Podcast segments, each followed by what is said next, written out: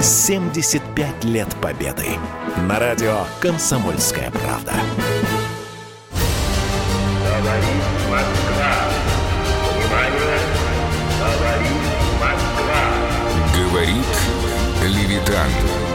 Заявление советского правительства. Часть первая. Фашисты боялись голоса Москвы не меньше, чем бомбы снарядов. Гитлер требовал разбомбить, заставить замолчать московский радиоцентр. Конец 1940 года. Гитлер обсуждает со своими ближайшими соратниками военную операцию против СССР. В какой-то момент в разговоре возникает вопрос, какой из советских стратегических объектов необходимо уничтожить в первую очередь. Звучали стандартные предложения, которые первым делом приходят на ум. Гиммлер настаивал на разрушении Кремля. Так русские сразу упадут духом и потеряют тягу к сопротивлению. Геринг был с ним не согласен. Кремль, по его мнению, имел стратегическое значение и в перспективе. Именно там должны будут разместиться немецкие кураторы, как только солдаты СС возьмут Москву. С таким же и даже с большим успехом можно разрушить мавзолей. Уничтожив тело Ленина, мы уничтожим их проклятую коммунистическую идеологию. После такого русские точно не встанут с колен. Гитлер молча переключил взгляд на Геббельса, ожидая его предложений. Но о том, какой объект он считал стратегическим, как и содержание всей беседы, стало известно уже после войны. Изучая немецкие архивы, чекисты обнаружили любопытный документ. Письменный приказ рейхминистра пропаганды Геббельса, в котором он собственноручно написал Московское радио надо заставить замолчать. Из документа выяснился и его план по ликвидации диктора Юрия Левитана. По его замыслу на московских чердаках засели специально подготовленные группы из трех-четырех человек. Среди них были и заброшенные в столицу немецкие десантники, и заранее завербованные местные коллаборационисты.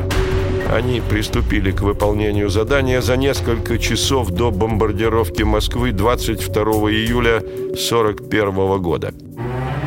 Одна такая группа оставила включенный радиомаяк на крыше дома радио. Именно этот передатчик указал направление немецкому летчику, прорвавшемуся в центр города с целью уничтожить главный рупор Москвы.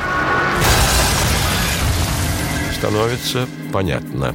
На встрече с соратниками в сороковом году Гитлер поддержал именно стратегию Геббельса. Вы совершенно правы. Словом можно убить. Особенно при наличии такого голоса, как у этого парня. Подытожил фюрер. Так Левитан стал для Германии целью номер один задолго до начала войны. 22 июля 1941 года, спустя ровно месяц после нападения на Советский Союз, немцы отправили на Москву 220 тяжелых и средних бомбардировщиков. Ими управляли лучшие летчики. Известно, что до столицы долетели единицы. Большинство были сбиты еще на подступах к городу. Но главную задачу фашисты выполнили. Одна из бомб упала во двор радиокомитета. В здании погас свет, часть оборудования была выведена из строя. Через какое-то время Лаврентию Берия принесли расшифровку сообщения берлинского радио, из которой следовало «Большевистский радиоцентр уничтожен, Левитан убит». После этого нарком внутренних дел попросил секретаршу ни с кем его не соединять, даже со Сталиным. И только через несколько часов, когда из радиоприемников снова раздался знаменитый голос, Берия отправился в Кремль для личной встречи с верховным главнокомандующим. Он доложил, что с диктором все в порядке, он находится в Свердловске. Звонят из Минска вражеские самолеты над городом. Звонят из Каунаса. Город горит. Почему ничего не передаете по радио? Над Киевом вражеские самолеты. Женский плач. Волнение. Почти никто не знал, что в Москве Левитана уже нет. Это могло вызвать панику. Операция по эвакуации диктора на Урал была абсолютно секретной. Его имя в документах не упоминалось, и даже первые лица города не ведали, что в их город привезли всесоюзную радиозвезду. В итоге человек, которого охотно приняли бы в любом уголке страны, на несколько лет оказался почти в полном одиночестве. Полтора года он провел в здании Свердловского радиокомитета без возможности перейти хотя бы на другую сторону дороги. Борис Кошелев, старший научный сотрудник Музея радио имени Попова Свердловской области. Был построена деревянная ну, хатка, что ли, в общем, строение деревянное, барачного типа небольшое, где он и жил. Из-за глухой застройки посторонние не могли увидеть, как великий советский диктор прогуливается в одиночестве по небольшому пятачку земли, коротая время между выходами в эфир. Сводки для эфира ему надиктовывали по телефону. Иногда он позволял себе подняться этажом выше, где работали сотрудники радиокомитета, но раскрывать им свое имя он не имел права. Мало того, при общении с коллегами Левитану приходилось менять голос. Вот подвал, где и находилась студия микрофонная Левитана. Рабочее место, один или два микрофона обязательно в этой ситуации, предварительный усилитель, телефон обязательно стоял. И вот отсюда и шло «Внимание, говорит Москва». В лицо его никто не знал, так как в газетах запускалась дезинформация о внешности диктора. А на случай, если шпионы все-таки узнают, где находится Левитан, его постоянно охраняли двое вооруженных сотрудников НКВД. Так продолжалось до 1943 года. Левитана вместе с другими работниками радиокомитета тайно перевезли на новое место работы.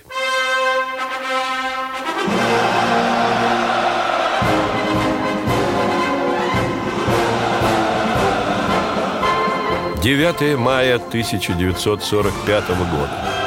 21 час 50 минут. Через несколько минут диктор Юрий Левитан должен произнести в эфире текст приказа Верховного Главнокомандующего о победе над фашистской Германией.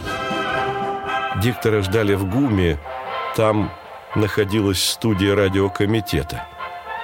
Но диктора не было – за минуту до начала трансляции выяснилось, что он из-за усиленных милицейских и армейских нарядов не смог прорваться из Кремля сквозь толпу, собравшуюся на Красной площади.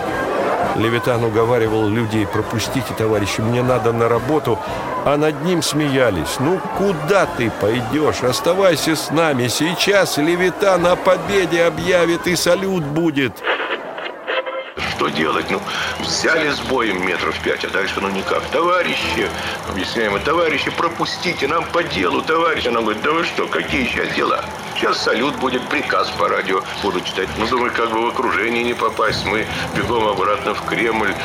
Нас поняли, даже дали команду сторожевым постам пропускать двух бегущих людей по Кремлю в радиостудии без задержки. В итоге Трансляцию пришлось вести из запасной кремлевской радиостудии.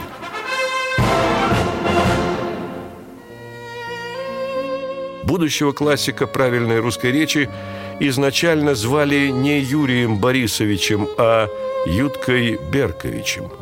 Свидетельство о его рождении, подписанное общественным раввином Владимира, хранится в Владимиро-Суздальском музее-заповеднике.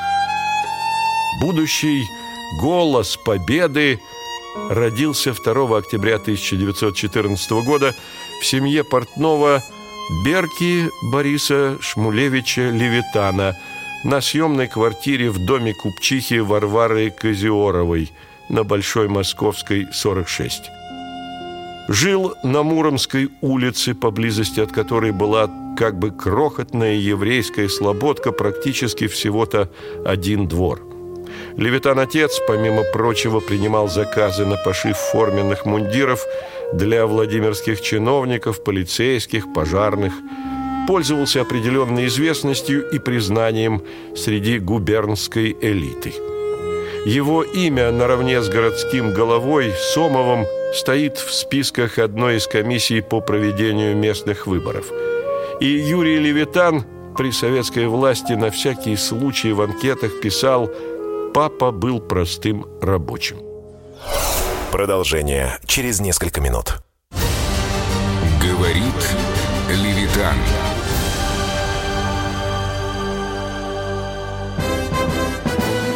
День Победы.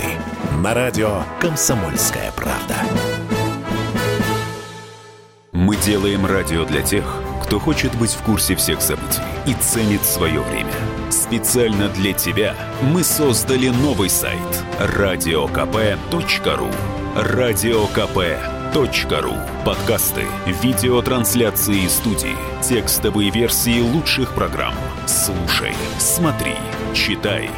Политика, экономика, бизнес, технологии, наука. Все новости, все темы, все точки зрения на новом сайте радиокп.ру 75 лет Победы. На радио «Комсомольская правда». Говорит Москва. Внимание! Говорит Москва. Говорит Левитан. Заявление советского правительства.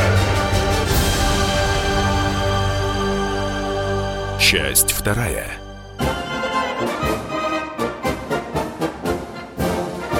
Школьном возрасте Юра Левитан уже увлекался радиолюбительством. В первые годы советской власти это была повальная мода. Каждый мечтал поймать на собственноручно собранный детекторный приемник позывные покорителей Северного полюса или музыку далеких стран. С одноклассниками и соседскими ребятами он некоторое время посещал радиокружок. Кстати, при этом плохо учился в школе, оставался дважды на второй год. В одном из школьных журналов есть запись, согласно которой Левитана однажды отстранили от занятий в радиокружке за какой-то проступок. Единственное, что предполагало мою будущую профессию, когда, это, когда нужно было позвать мальчишку или девчонку с одного берега Клязьмы на другой, то ко мне всегда обращались, ну-ка давай, Юра, крикни. Вот и все мои таланты. На этом фоне несколько странно выглядит история, что радиодиктором он стал не только случайно, не попал в артисты, но и даже не подозревая о существовании такой профессии – Хотя и такое могло быть. Во Владимире радио любили и приемники делать умели, но как делаются радиопрограммы, мало кто себе представлял. Во время учебы в школе Левитан не только занимался в различных кружках, но и пел в хоре. Отец хотел, чтобы он стал инженером-мостостроителем. Однако под влиянием дяди или, возможно, соседа, который работал театральным парикмахером, он заинтересовался театром и записался в драматический кружок. Вот один раз увидели, состоится конкурс дикторов. Объявление на доске объявлений. Что, думаю, за диктора такие. Но потом поняли, что это люди, которые из Москвы по радио читают. Ну, пойдем, Сереж, попробуем. Если бы даже, знаете, был объявлен конкурс на верхолазов, мы все равно пошли бы. А еще он пользовался успехом у девушек, несмотря на сутулость и очки. Чуть ли не все одноклассницы были влюблены в него, даже в дневниках посвящали ему стихи. «Твои глаза, как небо голубые, начиналось одно из них. И Юра форсил перед девчонками, как умел. Например, совершал прыжки через два стула на спор. Дебют Юрия Левитана на публике состоялся во Владимирском кинотеатре «Ампир», ныне закрытый художественный. Активиста общества любителей советского кино с красивым голосом позвали перед сеансом рассказывать зрителям о фильмах. Его кумиром тогда был актер Василий Качалов. Кстати, потом именно при содействии Качалова полуграмотного и по-владимирски окающего юношу за удивительный голос взяли в радиостажеры. К микрофону допустили не сразу. Месяцы ушли на подготовку к профессии. Только после того зачислили в группу стажеров. А стажер – это уже победа. Правда, вначале прыткого юношу использовали в роли «принеси-подай», сбегать за бутербродами или забрать бобину с записью из соседней студии.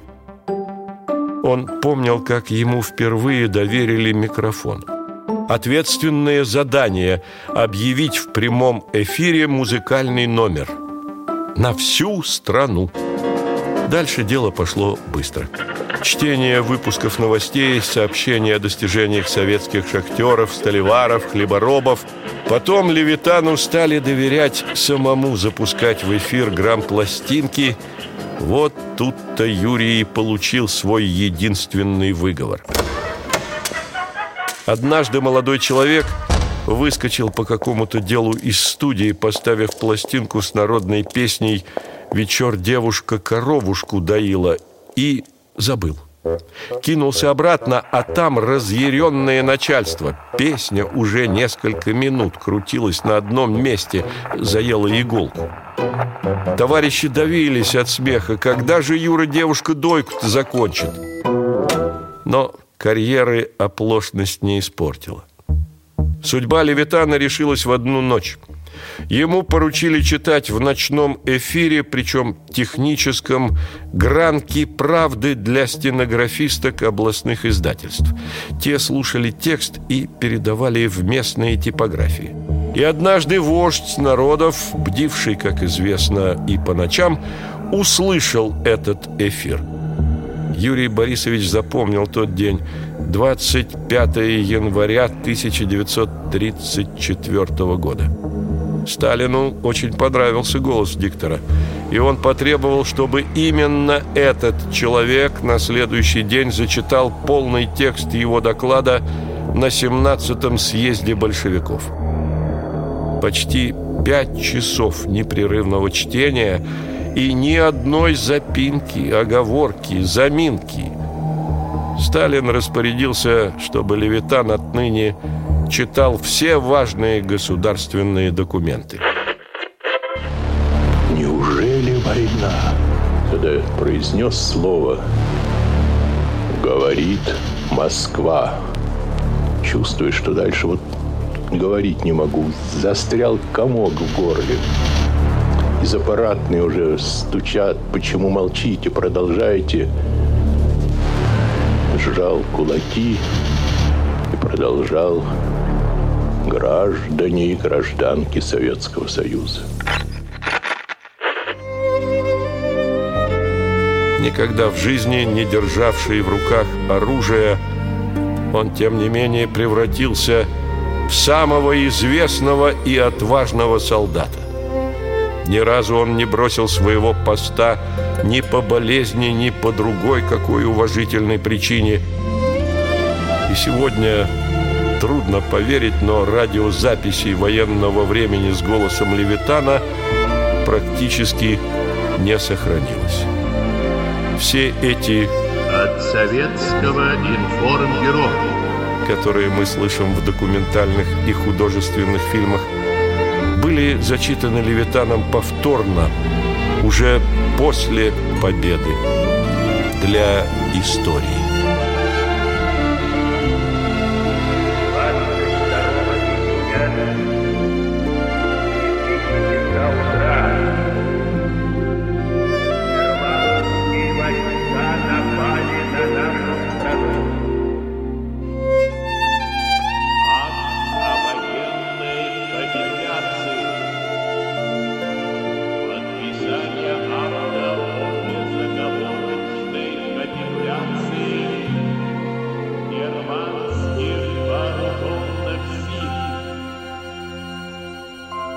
Говорит Левитан.